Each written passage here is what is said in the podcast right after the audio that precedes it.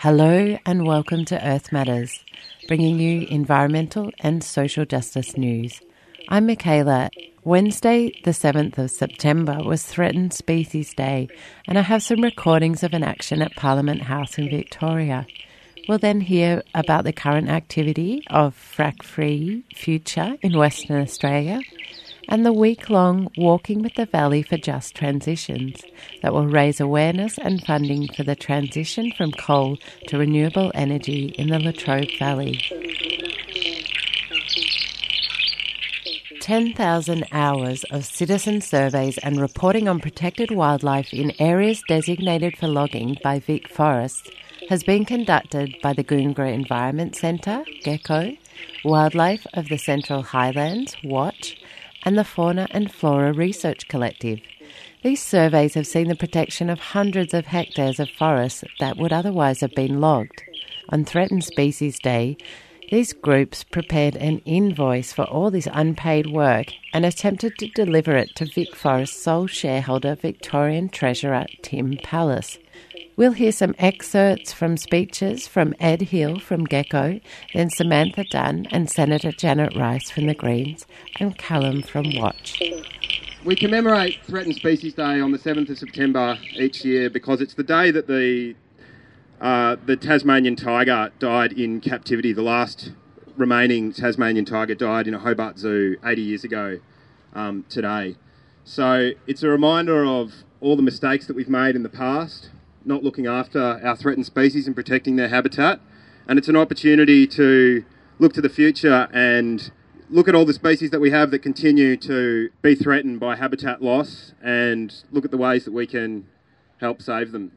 So it's pretty remarkable that 80 years on from that day, we've still got iconic species like the leadbeater's possum, who's just being um, uh, a media tart over there, getting, a, getting the photo taken.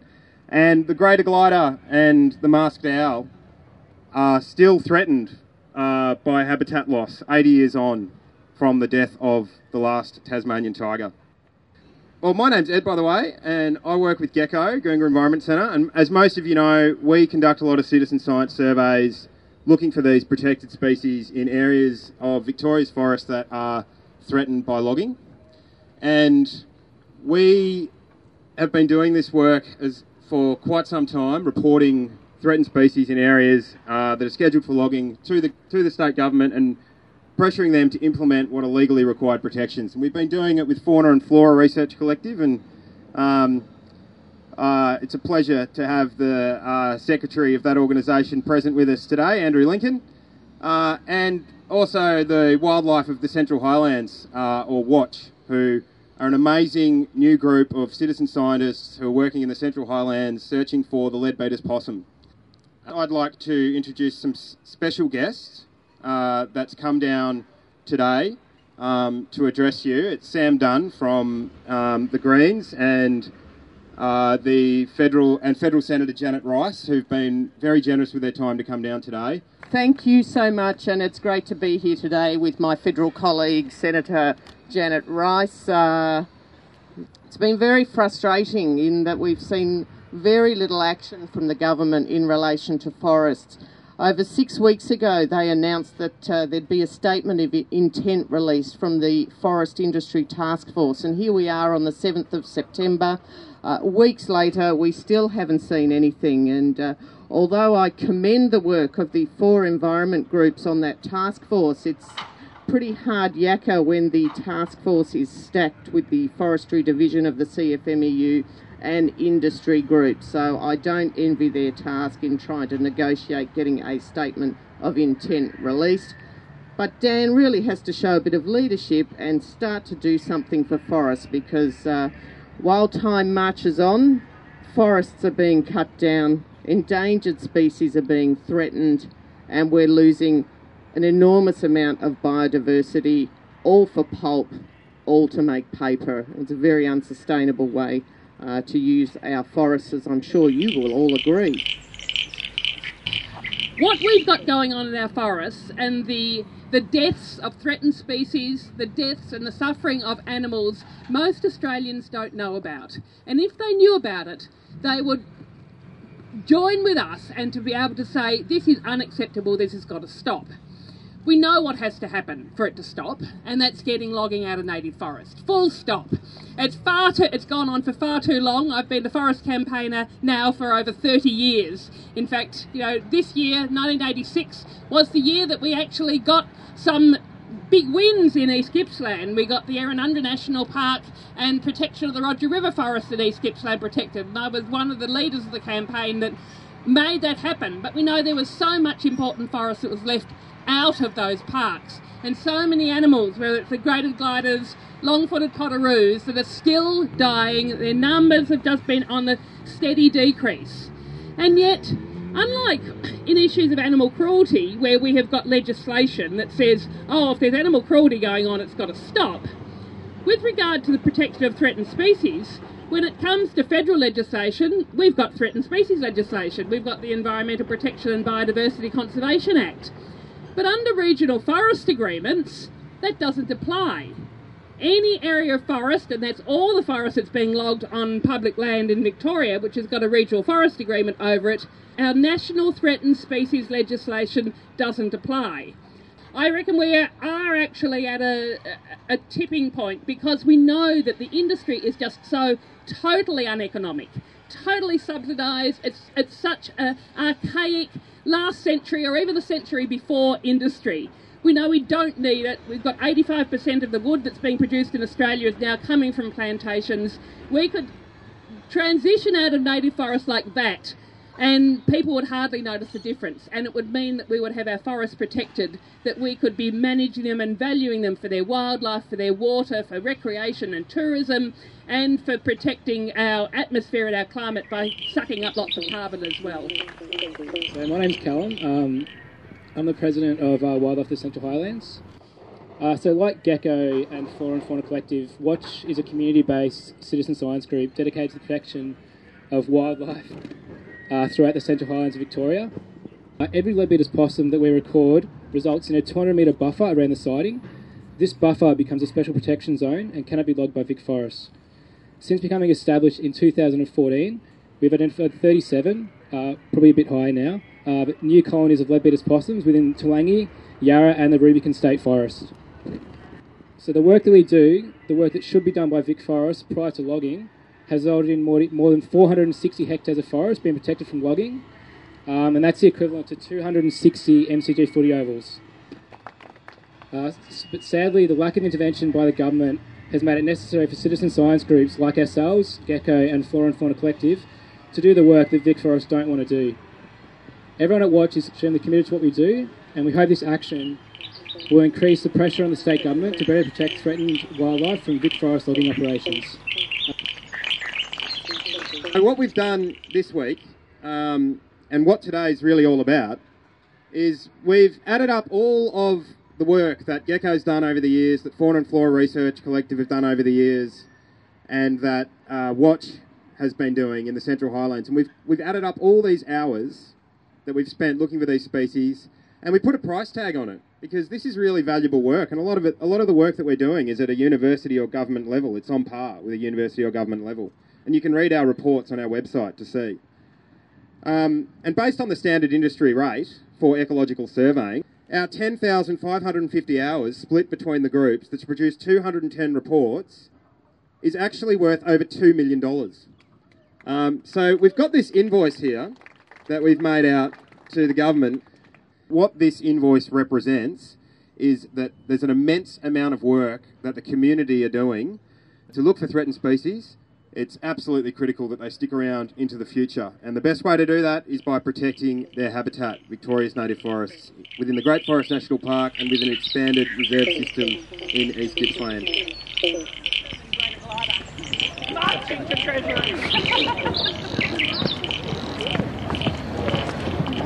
We've got a, yeah, a special delivery for the treasurer. Over here. Stand over there. Um, do you know where the treasurer is, Tim Pallas? stand over there. You're not, you're not coming in. Stand over there. Mr. Tim Pallas, is he, is he in there today? We've got this invoice to present to the Treasurer. This is from citizen science groups uh, GECO, Watch and Fauna and Flora Research Collective. Um, we've been conducting some surveys in areas of state forest that are scheduled for logging finding protected species um, so the government can implement the legally required protections. And we're out of pocket, so we'd like to present this this invoice here to the Treasurer so he can pay us for all the work that we've been doing that, um, that the government should be doing. It's really quite a small sum in the scheme of things when you consider how much money the Treasurer gives to Vic Forest annually. It's only $2 million, which is less than half of what they lose on their operations each year in East Gippsland. Um, so it's a drop in the ocean, really, and uh, we're hoping that Tim might be able to come out and um, write us a cheque, or if not, it is payable within 14 days. Um, and it can be made out to um, uh, to, to our organisations, GECO there, and yeah, it's for surveying and report preparation for threatened species uh, presence within forests scheduled for logging, and these species include the leadbeater's possum, uh, critically endangered, long-footed potoroo, endangered, greater gliders, uh, vulnerable. It's for yellow belly gliders. It's for protected uh, cool temperate rainforests and warm temperate rainforests. It's for rare and threatened flora. Uh, it's for uh, it's for powerful masked sooty owls. It's for Galaxias fish species, and let's not forget the Euastacus crayfish as well. Uh, and, in, and al- also an endangered species which the government are failing to uh, to look for. So I'm not sure if Tim is around, but anyway. I, I'd be um, happy to pass it on to him in the state parliament. Oh yeah, that might be. A- sure I'll be able to get it into the parliament. I'd be very happy to deliver this to the treasurer. All right, fantastic. Thanks for stepping up there. This is Earth Matters, produced in the studios of 3CR and broadcast nationally on the Community Radio Network. We just heard Ed Hill from the Goongerah Environment Centre attempting to present an invoice to the Victorian Treasurer Tim Pallas for the many hours of work that the citizen scientists carry out to protect our threatened species. And whilst Wilson Security kept everyone from entering the building, Greens MP Samantha Dunn committed to hand it over in Parliament. If you'd like to find out more about the work of Gecko or join the next Citizen Science Survey Camp that's coming up from December 2nd to the 9th, go to geco.org.au. Last week we heard the good news about the ban on the fracking and mining of unconventional gas in Victoria. Next up, we've got Julian Kirby from the Conservation Council of Western Australia to bring us up to date on their campaign over in the West. And I caught up with him after an action on Thursday, the 15th of September, where they attended the Department of Mines and Petroleum Open Day at the Hyatt Hotel in Perth to let the mining companies know that Western Australia's shale is not for sale. My name is Jules Kirby, and I'm a coordinator of the Frack Free Future campaign, which is hosted at the Conservation Council of WA, but involves many other groups and organisations, individuals as well, community groups from across the state, and uh, and uh, various sectors, from farmers to uh, obviously environmentalists to um, others. So um, what we are working on is a campaign to stop the gas fracking industry taking off in WA uh, and to protect WA's water, its health, its climate, its air, its sustainable industries like food and farming and, and tourism, and of course our beautiful natural environment here um, from what is a very uh, dangerous and accident-prone industry. The Department of Mines and Petroleum here um, hosted its 18th annual Petroleum Open Day, which was a um, really great big sort of shindig of um, of, of gas and, and oil companies, uh, mainly gas companies. Uh, in WA, we obviously have this uh, enormous offshore gas um, already, the Northwest Shelf LNG um, activities going on there. Um, but there is also in WA um, one of the world's largest fossil fuel, onshore fossil fuel um, resources um, deep beneath uh, the our feet in the shale and uh, and tight sands rocks there. Um, and so the Department of Mines and Petroleum is um, desperate to open that up for um, exploitation by the gas industry, and the gas industry is desperate to get in there. Um, not least because of the pressure that they've been experiencing out east, with Victoria banning the practice and moratorium, and getting up in um, various other places as well. I think one thing that we can be certain of after the um, the win for the anti-fracking, uh, anti-unconventional gas campaigners, um, which of course uh, uh, include many people who wouldn't consider themselves campaigners. They're, they're, they're, farmers, they're winemakers, they're people from every sector of the economy and society. Um, and after that popular pressure and the weight of scientific evidence around health and uh, climate and air and water impacts of the gas fracking industry, the unconventional gas industry, um, persuaded the government to ban the practice altogether there, one thing we can be sure of is that the um, gas industry is going to throw everything it can at making sure that come the state election in WA, which is in March next year, March the 11th, um, the government that gets in is going to be as favourable as possible to uh, the gas industry. At the moment, we've got the opposition Labour Party looking competitive, but a big hill to climb in terms of votes, seats they need to win back. Um, they've promised a temporary ban, a moratorium, um, and the current government governing Liberal Party um, in coalition with the Nats, but they, they don't need them at the moment that coalition. Um, they are ardently pro uh, fracking, so you've got a clear dividing line there.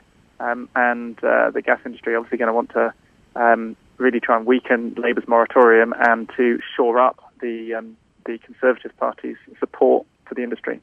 And so, what happened at the Petroleum Open Day? Every year, the uh, Department of Mines and Petroleum has its uh, Petroleum Open Day where it um, issues new licenses. Vast areas of the state are opened up already for exploration, and more have been added to that.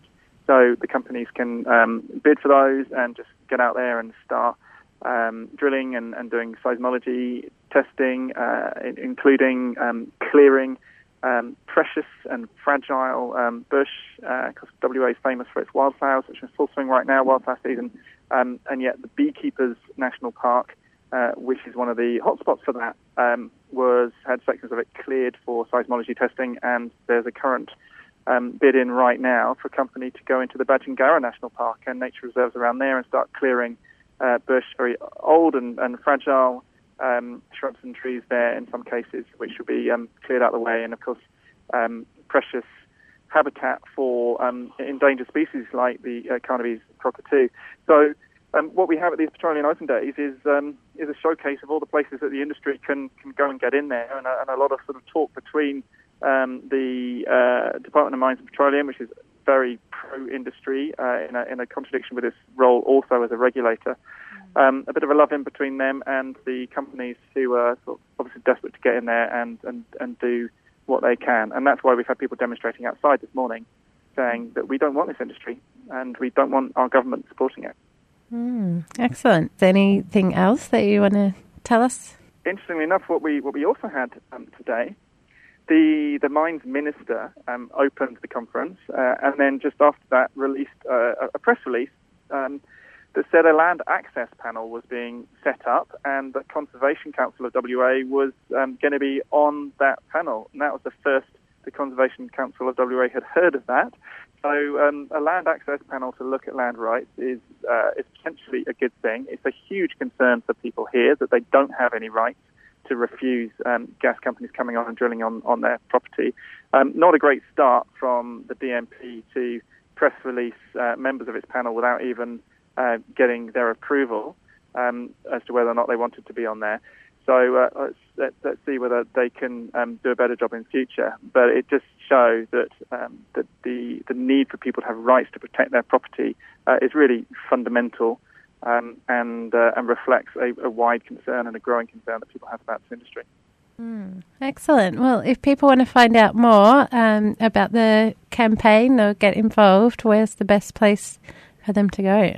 We would love for people to find out more about the campaign and to get involved. Um, you don't have to live in WA to do that. Uh, this is something of um, national significance given the size of the shale and tight sands reserves that the industry is going after in WA, and of course the, the, the national international significance of both the climate impact of that, but also uh, the the impact on um, on people, on culture, and on uh, precious and fragile uh, environmental um, uh, value through those, those, national parks and those wildflower areas and, and so on. So go to frackfreefuture.org.au um, and have a look and see how you can get involved, please. Thanks so much for joining us, Jules. Brilliant. Thanks, Michaela. Nice to talk to you. Thanks to Julian Kirby, frack free campaigner with the Conservation Council of Western Australia, for joining us on Earth Matters. This program is heard around the country thanks to the Community Radio Network. And if you want to find out more about that campaign, you can go to frackfreefuture.org.au. If you missed last week's edition of Earth Matters that reported on the brilliant success story of the Victorian unconventional gas mining and fracking ban, you can find the podcast of that show and others like it at 3cr.org.au backslash Earth Matters. Now to hear about a project that aims to ensure that workers and communities at the coalface are not left out in the cold as we transition to a renewable energy future.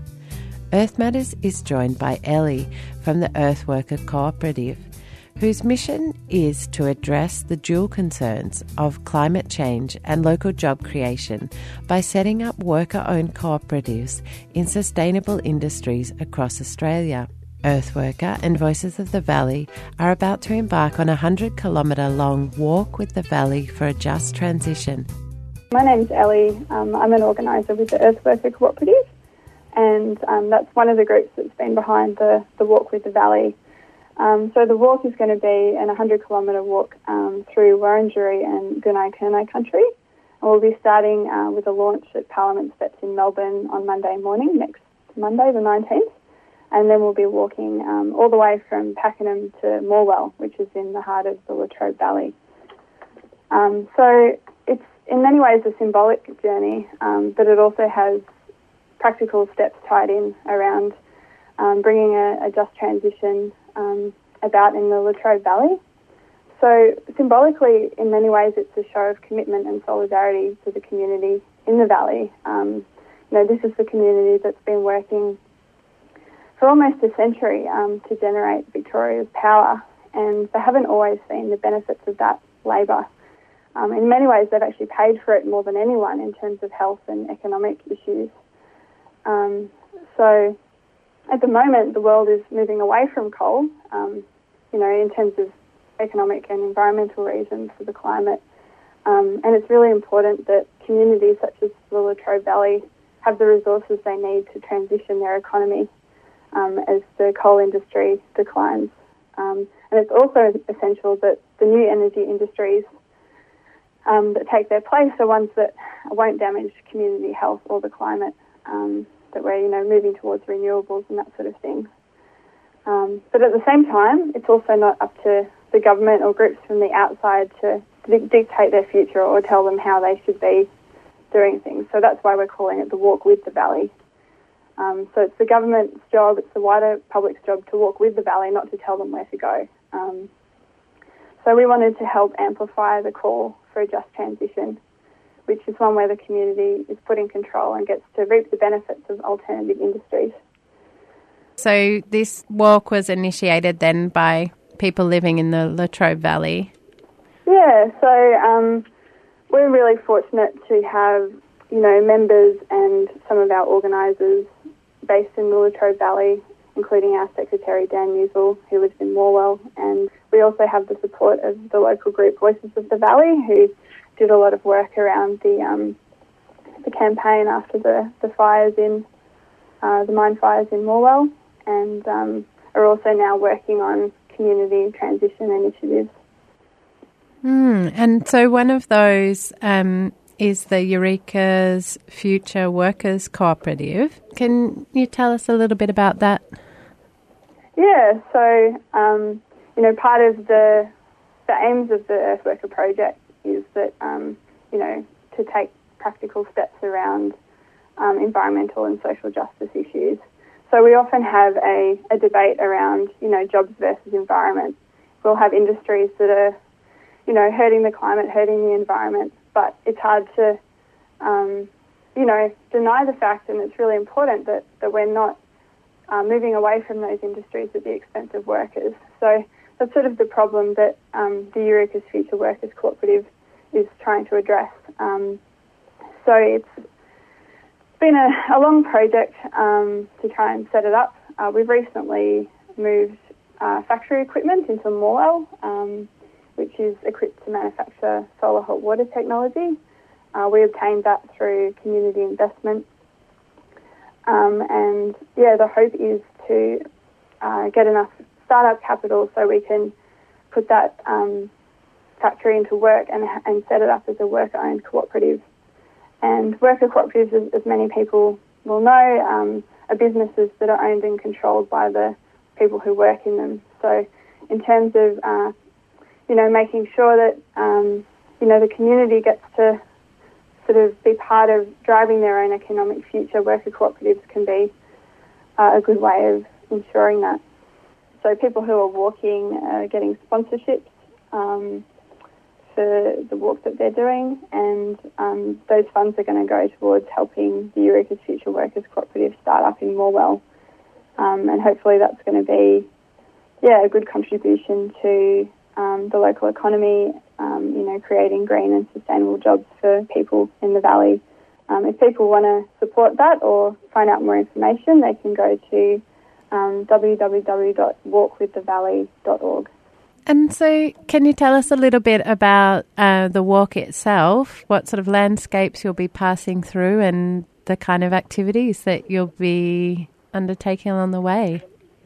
Yeah, so um, we'll be passing through a range of landscapes. We're starting off in Pakenham, so we'll be working, walking out of the outer suburbs of Melbourne, and we'll mostly be walking along um, sort of quiet roads on the roadside and passing through towns on the way. And um, yeah, along the way we've been connecting with groups such as like local land care groups and different um, community sustainability organisations to come and chat with us. And yeah, it's, it's you know when we're stopping for lunch, we're going to have a stall. We've got a we've got a trailer with a um, solar panels on it and um, information about what we're doing. And yeah, hopefully it's going to be a good chance to connect with um, local groups and yeah, also hear about you know different initiatives that are happening throughout Gippsland. Um, on the Friday night in Yarragon, we're going to have a chat to um, a person who's been helping our project who is very knowledgeable about co-ops. So we're going to be looking at how um, worker co-ops can potentially help a transition in the valley, and also hearing from our secretary Dan, who's been overseas recently and, and checking out different worker co-ops in the US um, and looking at how they've really helped similar type regions in, in other countries to um, transition towards more sustainable ways of working. Mm, fantastic. And who's going to be walking? How many people and and where are some of those walkers coming from? Yeah, so we'll have um, you know people from you know Melbourne as well as people from Gippsland and the Latrobe Valley walking with us. Each day we've got between 20 and 40 people walking. Yeah, and we've got about 15 who've actually committed to do the whole 100k, which is really awesome. Excellent. And if people want to follow the progress of the walk and find out more, what's the best way for them to do that? Probably a good idea to um, jump on Facebook. Earth Worker Cooperative has a Facebook account as well as a Twitter um, account, and we'll be yeah keeping people updated on what we're doing. Um, yeah, along the way. Brilliant. All right. Well, we look forward to hearing more about the journey. Thanks for joining us on Earth Matters. Thanks, Michaela. That was Ellie from the Earthworker Cooperative talking to Earth Matters about the upcoming Walk with the Valley for a Just Transition. Follow their progress on Walk with the Valley or Earthworker Cooperative Facebook pages or on Twitter at Walk with the Valley and Earthworker Co-op. That's all for today. Thanks for tuning in. This show was produced in the studios of 3CR on the stolen lands of the Wurundjeri of the Kulin Nations in Fitzroy, Victoria, and brought to you around the country thanks to the good folk at the Community Radio Network and the generous financial support of the Community Broadcasting Foundation. I hope you enjoyed today's show, and if you'd like to share feedback, ideas, or events, you can email us at earthmatters3cr at gmail.com. We'll post all the links to these stories and more on our Facebook page, and you can follow us on Twitter at Earth Capital M Radio. Tune in again next week for more stories of environmental and social justice. Until then, take action to care for the earth. You've been listening to a 3CR podcast produced in the studios of independent community radio station 3CR in Melbourne, Australia. For more information, go to allthews.3cr.org.au.